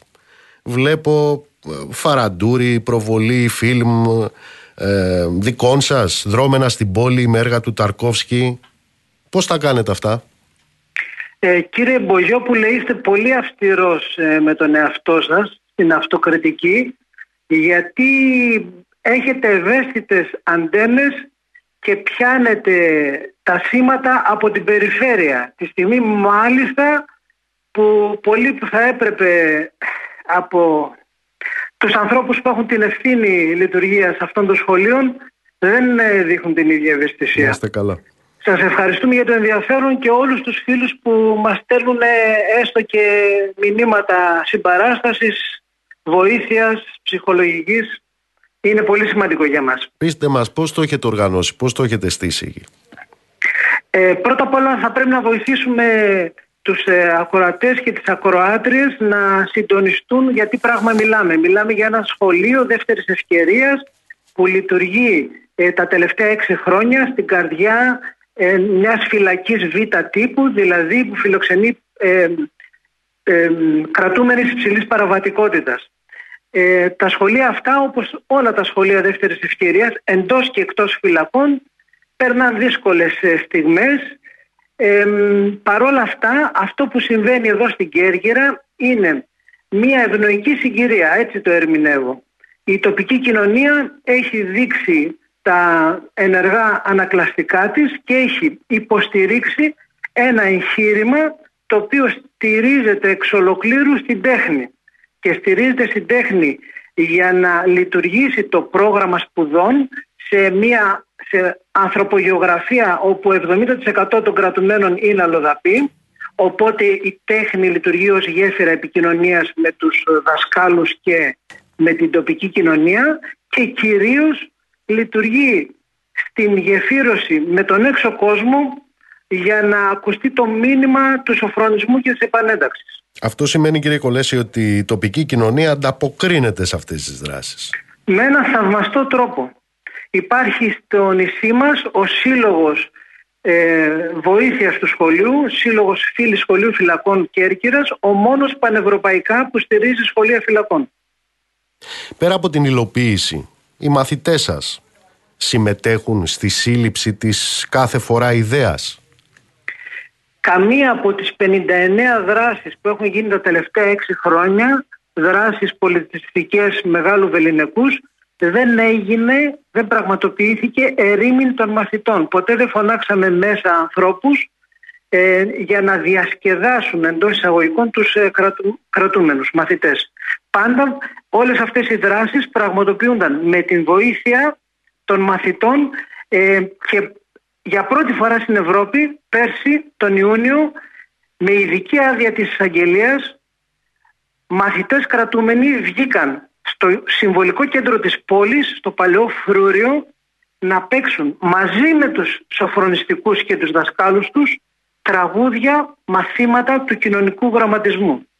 Ακολούθησε τον προηγούμενο Φλεβάρι μια δεύτερη άδεια από την εισαγγελία και η εισαγγελία Κέρκυρας δείχνει τη γενναιότητά της στα πρόσωπα νέων ε, δικαστικών λειτουργών σε αντίθεση με το τραγούδι που βάλατε οι δικοί μας δεν είναι γορίλες που κυνηγάν τους δικαστές αλλά συνεργάζονται μαζί τους και τρεις από τους κρατουμένους παρουσίασαν ένα απόσπασμα στο ανυποψία στο κοινό της Κέρκυρας ένα απόσπασμα από το κινηματογραφικό αριστούργημα του Ταρκόφσκι «Νοσταλγία». Τι ετοιμάζετε; Ετοιμάζουμε 21 Ιουνίου, μέρα της μουσικής, πάλι στο Παλαιό Φρούριο, ε, μία συναυλία η οποία αυτή τη φορά ανεβαίνει ένας σκαλοπάτι δυσκολίας, αντί για μαθητές κρατούμενους, συμμετέχουν αποφυλακιστέντες του σχολείου μας, δηλαδή θα πάμε στην ε, Αθήνα να τους βρούμε, να τους φέρουμε και να παρουσιάσουμε μαζί με τους σοφρονιστικούς και τους δασκάλους τους. Θα παρουσιάσουν στο κοινό της πόλης άλλα 11 τραγούδια που έχουν αντικείμενο το σοφρονισμό και διδάχτηκαν τα τελευταία δύο χρόνια στο μάθημα του κοινωνικού γραμματισμού μέσα στο σχολείο μας. Υπάρχει κύριε Κολέση κρατική μέρημνα για όλα αυτά που κάνετε στο σχολείο; Με δυσκολεύει πάρα πολύ η απάντηση, κυρίως γιατί η εύκολη απάντηση θα αδικούσε πολλούς ανθρώπους που βρίσκονται στον κρατικό μηχανισμό και δίνουν τον καλύτερο εαυτό τους. Θα προτιμούσα να σας πω ένα κομμάτι της πραγματικότητας της αλήθειας ότι το σχολείο μας τα έξι χρόνια πήρε γραφική ύλη για πρώτη φορά πριν από δύο μήνες. γραφική ύλη για πρώτη φορά ένα σχολείο φυλακών πριν από δύο μήνες. Οι ορομίστοι καθηγητές μας που είναι η πλειοψηφία έρχονται συνήθως το Νοέμβρη το Γενάρη. Μάλιστα. Κύριε Κολέση, θέλω να σας ευχαριστήσω θερμά. Ε, καταρχάς που υπάρχετε και ε, ξανακάνοντας την αυτοκριτική ε, θα είμαι πιο συνεπής σε αυτό το ραντεβού που προκύπτει μέσα από τις δουλειές που κάνετε εκεί με το τάφ της τέχνης ε, κεφαλαίου. Ε, Κλείνοντας, κύριε Μπογιόπουλε, να μην αφήσουμε λάθος εντυπώσεις. Δεν βρέθηκαν ε, τρει-τέσσερι θαυμαστοί δάσκαλοι και ε, συμβαίνει αυτό που συμβαίνει στο κατάστημα mm-hmm. κράτησης της Κέρκυρας. Ε, είναι μία αναβίωση λόγω των συνθήκων των συγκυριών του πνεύματος του ελληνικού κοινοτισμού που με βίαιο τρόπο στα 1840 διεκόπη για να ιδρυθεί το ελληνικό κράτος. Υπάρχει ακόμα αυτό το πνεύμα, πάνω σε αυτό πατάμε και πολλοί άνθρωποι έρχονται και βοηθάν χωρίς να θέλουν να φανεί η βοήθειά τους. Αυτή ίσως να είναι η ελπίδα και όχι το τι συμβαίνει μέσα σε ένα σχολείο φυλακών. Θα σας αποχαιρετήσω με ένα τραγούδι που ξέρω ότι αρέσει και σε εσάς και στους μαθητές σας. Να είστε καλά κύριε Κολέση. Ευχαριστώ πολύ. Καλό απόγευμα. Ευχαριστούμε.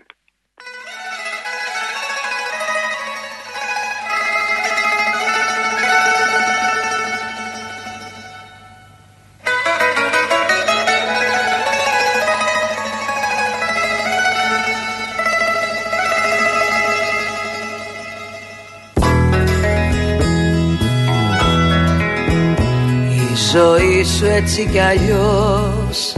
Που ο κόκαλος και φαγωμένος σκελετός. Η ζωή σου εδώ και εκεί μαύροι έρωτες και καταδική μυστική.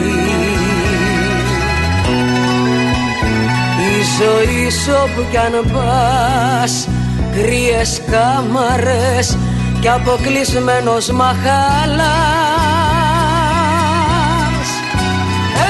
Έτσι κι αλλιώς σε ξέρουνε δυο-τρία άτομα.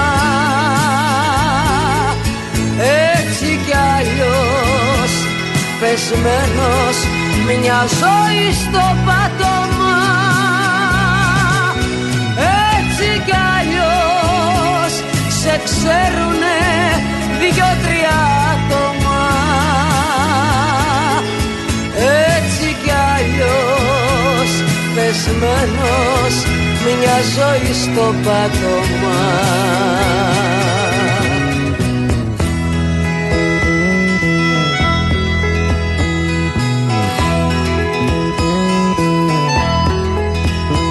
Η ζωή σου έτσι κι αλλιώς τρύπει ο γόνατος κι αναπηρός βηματισμός. Η ζωή σου εδώ και εκεί απομόνωση στην ίδια σου τη φυλακή. Η ζωή σου όπου κι αν πας άδειο τρίκυκλο και φαγόμενος μου σαμάς Έτσι κι αλλιώς σε ξέρουνε δυο-τρία άτομα. Έτσι κι αλλιώς πεσμένος μια ζωή στο πάτωμα. Έτσι κι αλλιώς σε ξέρουνε δυο-τρία άτομα. Έτσι κι αλλιώς πεσμένος μια ζωή στο πάτωμα. Η ζωή σου έτσι κι αλλιώς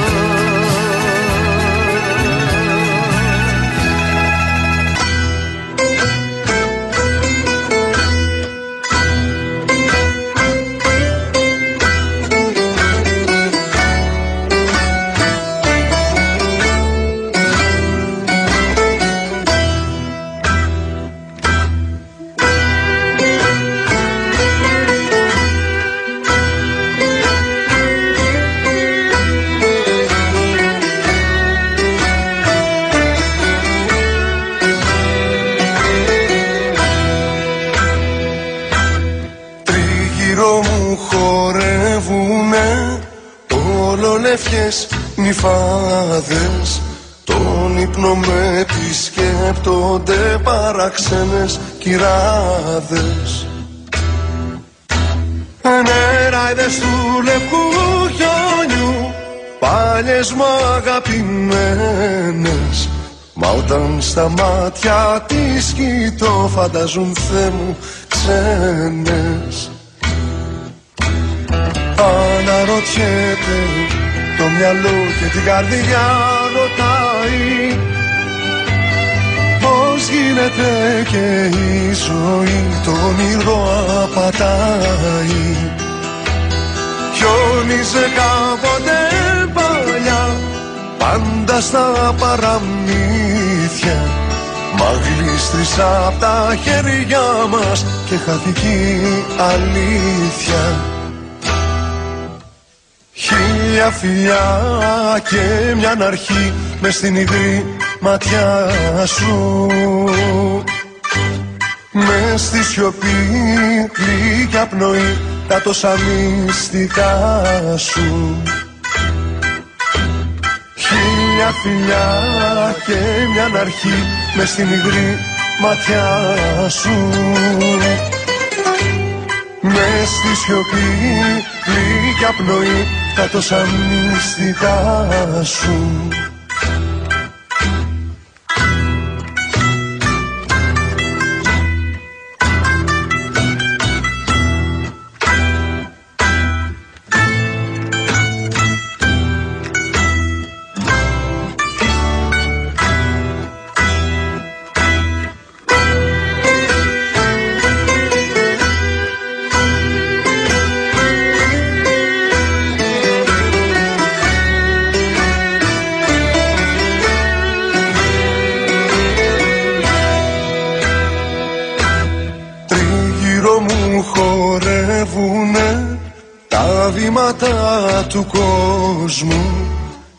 των ματιών σου τις πηγές ήρθα να κλέψω φως μου. Ανέραιδες κλέψτε μας και μας κλέψτε μας τα καμένα.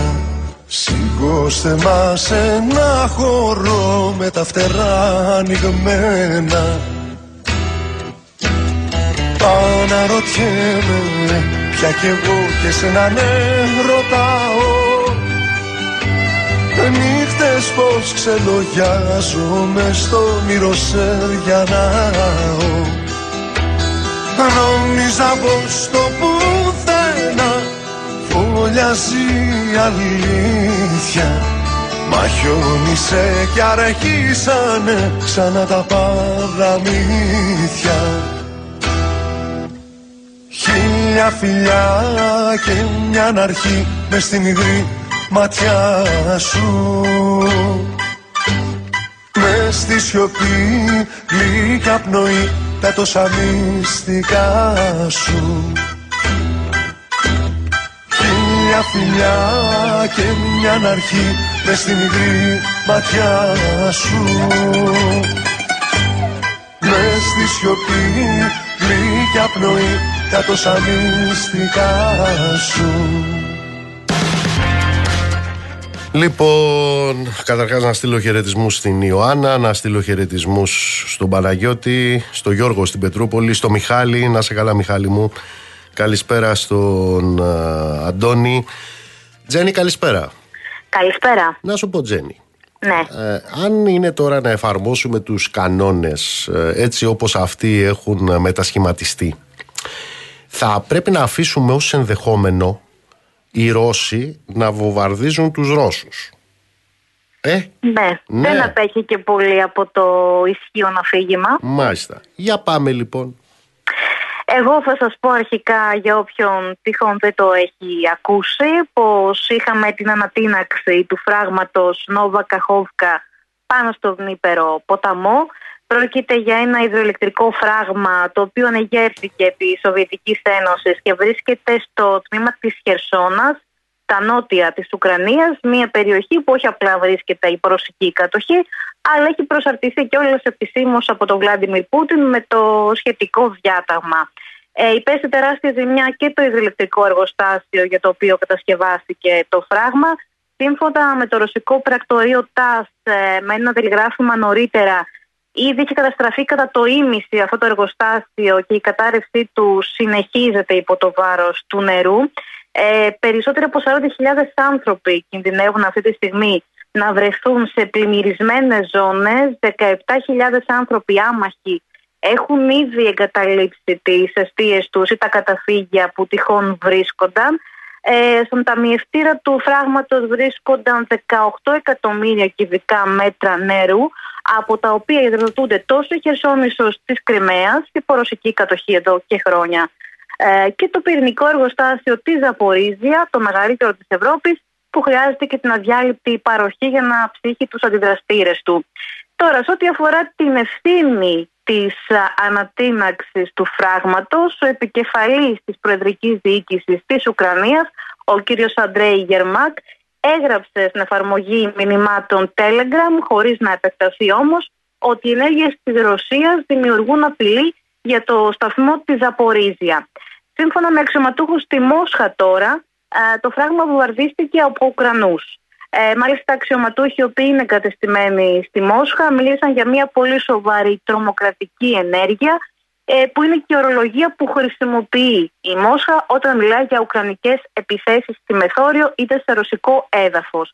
Ε, ο Βρετανός Υπουργός Εξωτερικών βρισκόταν σήμερα στο Κίεβο, ο κύριος James Κλέβερλι, ο οποίος αρνήθηκε να πάρει στην ουσία θέση και είπε πως είναι πολύ νωρίς για να γίνει οποιαδήποτε ουσιαστική εκτίμηση ως προς το ποιος ευθύνεται για την αντίναξη του φράγματος. Μάλιστα. Δηλαδή, α, επίσης οι δυτικοί μιλάνε για έγκλημα πολέμου, έτσι δεν είναι; Ναι. Έχουμε λοιπόν ένα έγκλημα πολέμου ε, σύμφωνα με το οποίο αφήνεται ανοιχτό το ενδεχόμενο, ξαναλέω, οι Ρώσοι να βομβαρδίζουν Ρώσους αυτό με βάση τα ισχύοντα τα κανονιστικά πλαίσια πώς το είπες προηγουμένως το αφήγημα των ε, δυτικών μέσων ε, ενημέρωσης. Και αυτό το οποίο ξέρουμε μέχρι τώρα, τουλάχιστον έχουμε δύο παραδείγματα μέχρι τώρα, είναι ε, να θεωρείται από, στο πλαίσιο αυτού του αφηγήματος ότι ο, ο αγωγός, ο Ρώσικος, που πήγαινε στη Γερμανία μπορεί να πυρπολήθηκε και να ανατινάχτηκε από Ρώσους, αλλά μάθαμε τελικά, το λένε οι Αμερικάνοι αυτό, ότι κάποιοι άλλοι τον ανατείναξαν. Σωστά μέχρι τώρα; Σωστά, Ουκρανοί σαμποτέρα να φέρουν οι New York Times. Και ότι τα ντρόν εκείνα τα οποία πήγαν στο Κρεμλίνο λέγανε πάλι μπορεί να τα βάλω Πούτιν. Αλλά μετά μάθαμε ότι ήταν αλωνών και αυτά. Σε εκείνη τη ζωή ήταν Ρώσοι σαμποτέρ. Ήταν Ρώσοι. Ήταν Ρώσοι. Και επίσης είχαμε μάθει στις αρχές του πολέμου ότι είχαν στην κατοχή τους οι Ρώσοι το, το πυρηνικό εκεί εργοστάσιος στη Ζαπορίζια, αλλά το βομβαρδίζανε. Παρά το γεγονός ότι το είχαν στην κατοχή τους. Σωστό γι' αυτό; Ακριβώς. Ωραία, για να το συνοψίσουμε λοιπόν τώρα. Έχουμε εδώ και 1,5 χρόνο ένα έγκλημα το οποίο διαπράττει ο Πούτιν στην Ουκρανία. Ε, ένα έγκλημα το οποίο έχει δύο παίχτες, από τη μια τη Ρωσία και από την άλλη το ΝΑΤΟ, γιατί περί αυτού πρόκειται. Και στο πλαίσιο αυτό έχουμε και μια παγκόσμια ενημέρωση, η οποία είναι συνώνυμη του δουλέματος. Μας δουλεύουν κανονικά δηλαδή. Όχι; Καλά μην, πάρει, καλά μην πάρεις θέση. Όχι, θα λοιπόν, πάρω, ναι. Εντάξει. Πάμε παρακάτω. Τι άλλο έχουμε; Θα πάμε στο Κόσοβο, εδώ πιο κοντά σε εμάς, όπου φαίνεται να έχει αποκλιμακωθεί σε κάποιο βαθμό η ένταση στις περιοχές στα βόρεια, όπου υπήρχε ισχυρή αστυνομική παρουσία και ανατοικέ δυνάμεις. Ε, και αυτό όχι για άλλο λόγο, αλλά γιατί τόσο η πρόεδρος της χώρας την προηγούμενη εβδομάδα, όσο και σήμερα η Υπουργός Εξωτερικών, η κυρία Αντωνίκα Γκερβάλαμπατ, σημείωσε ότι αφήσε μάλλον αυτό το ενδεχόμενο ότι μπορούν να γίνουν νέες δημοτικές εκλογές για τις περιοχές όπου έκαναν σαμποτάζ οι Σερβόφωνοι, βγήκαν οι Αλβανοί δήμαρχοι και μετά τους εμπόδισαν να μπουν στα δημοτικά κτίρια. Ε, η ίδια πρόσταση προς το Κόσοβο χρειάζεται επίσης μία δέσμευση από τη Σερβία ότι δεν θα απειλούν πλέον Σέρβους πολίτες του Κωσόβου για να μην συμμετάσχουν στις εκλογές. Δεν υπάρχει προς το παρόν απάντηση σε αυτό από το Βελιγράδι. Ωστόσο, οι δυνάμεις οι επιπλέον που είχαμε πει πως θα έφεραν από το ΝΑΤΟ δρομολογούνται κανονικά, δεν έχει αλλάξει αυτό παρά το γεγονός ότι υπάρχει μια σχετική ηρεμία στην περιοχή. Και βεβαίως αναμένουμε τις επόμενες ώρες και δηλώσεις του Πρωθυπουργού του Κωσόβου, του κυρίου Κούρτη, ο οποίος στην τελευταία 20 ώρα επαναλαμβάνει σε κάθε τόνο πως δεν έχει την πρόθεση ούτε να παραιτηθεί, αλλά ούτε και να, να επιτρέψει να γίνουν νέες εκλογές. Ζένι μου, σε ευχαριστώ πολύ. Καλή συνέχεια. Λοιπόν, κάπου εδώ ήρθε η ώρα να σας αποχαιρετήσουμε. Να είστε καλά, ψυχή βαθιά. Το ραντεβού μας είναι αύριο στις 7 το απόγευμα.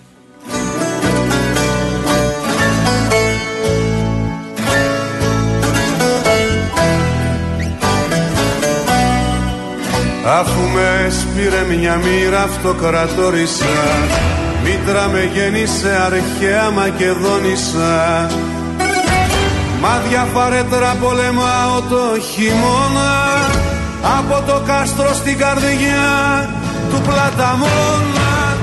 Αφού με φέρνει μονοπάτι φαναριώτικο Ένα σοκάκι με κρατάει σαλονικιώτικο Έλα ένα βράδυ την υπόσχεση να πάρεις Πριν να τη σβήσει με σφουγγάρι.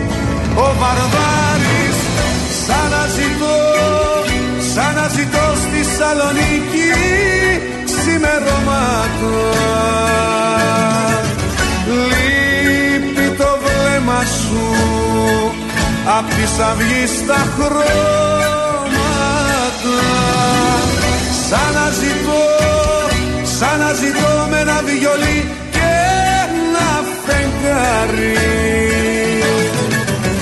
Λείπει το όνειρο εσύ και το δοξαρί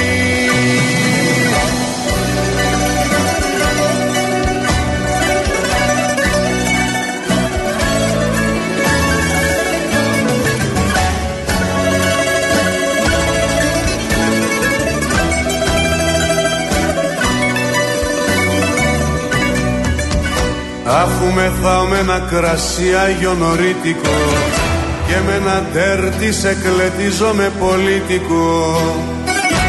Βρες το μαχαίρι που στα δυο μας χωρίζει Κι έλα εδώ στον στεναγμό το μετερίζει. Αφού στον Ολύμπο οι θεοί τα αποφασίσανε Δώσαν στο κρύο τα κλειδιά και αυτοκτονήσανε Μόνη ξύπνα, μόνη κοιμάται τώρα η μέρα. Με μηχανάκι, με κομπιούτερ και φλογέρα. Σαν να ζητώ, σαν να ζητώ στη Σαλονίκη ξημερώματα Λείπει το βλέμμα σου. Απ' της αυγής τα χρώματα. Σαν να ζητώ Σαν να ζητώ με ένα βιολί και ένα φεγγάρι.